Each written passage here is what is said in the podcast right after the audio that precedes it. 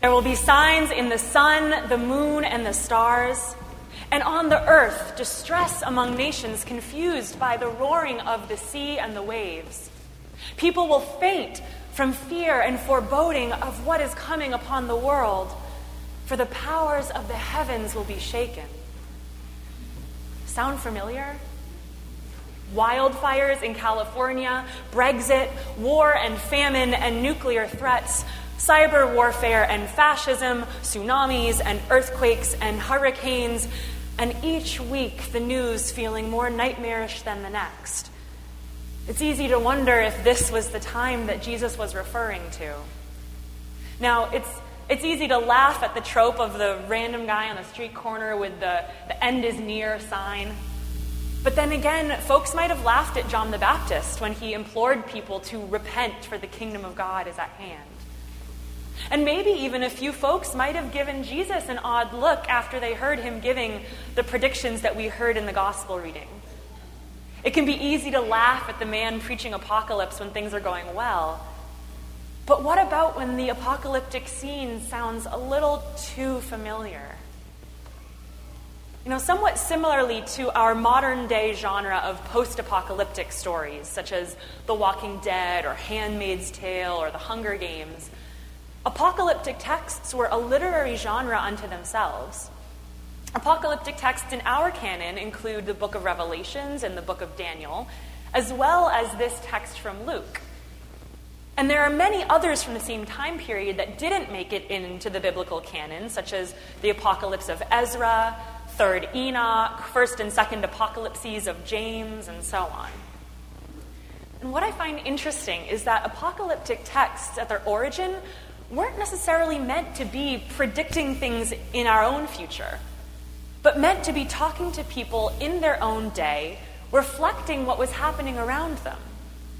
While the predictions they include may seem scary, while we often seem to perceive a end of the world message, biblical scholar Bart Ehrman explains that apocalyptic texts were functioning to provide hope because they're all about how it, there are wicked forces in charge of this world that God is going to overcome if you just hold on, if you just keep the faith.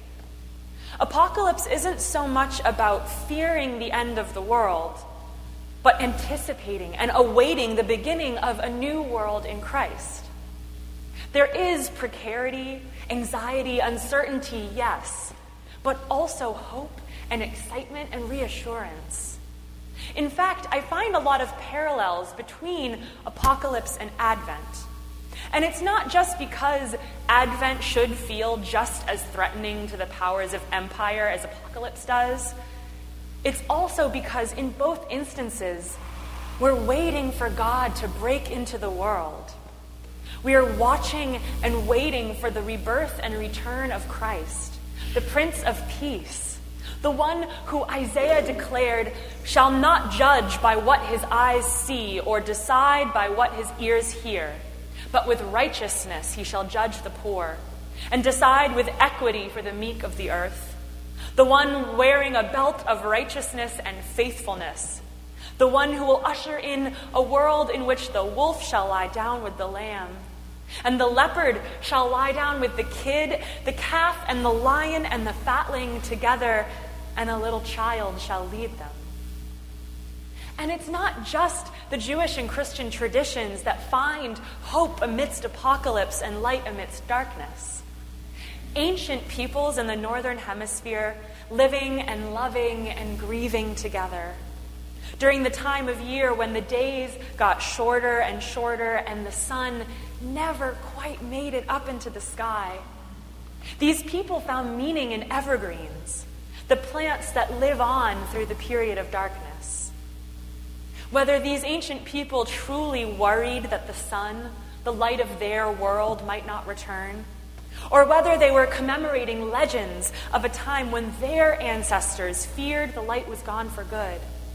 In this time of deepening darkness, they found ways to hold on to the light. One of my favorite authors, Susan Cooper, describes it beautifully in her poem, The Shortest Day. So the shortest day came and the year died. And everywhere down the centuries of the snow white world came people singing, dancing to drive the dark away. They lighted candles in the winter trees. They hung their homes with evergreen. They burned beseeching fires all night long to keep the year alive. And when the new year's sunshine blazed awake, they shouted, reveling. Through all the frosty ages, you can hear them echoing behind us. Listen. All the long echoes sing the same delight. This shortest day, as promise wakens in the sleeping land, they carol, feast, give thanks, and dearly love their friends and hope for peace. And so do we here, now, this year, and every year. Welcome, Yule.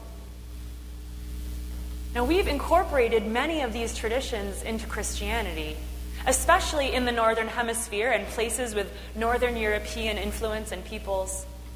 We use the same evergreens that they use to hold on to the sun, the light of their world, to mark a time when we await the return of Christ, the light of our world. So, what about when we're reading the signs, when there's distress among the nations, what about when it feels like we're approaching a breakdown of everything we thought we knew, hurtling down the track with no way to stop the train? Perhaps that's when we try and find a little advent amidst our apocalypse.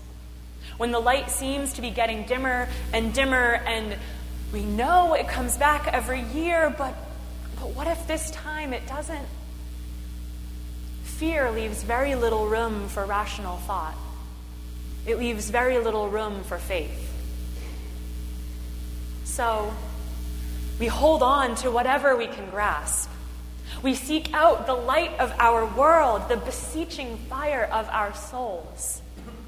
As promise wakens in the sleeping land, we carol, feast, give thanks, and dearly love our friends and hope for peace. As we move into and through this service of the Festival of the Greens, I invite you all to set an intention for this sacred season of watching and waiting. Where will you find the light? How will you hold on to it? What, who are we waiting for?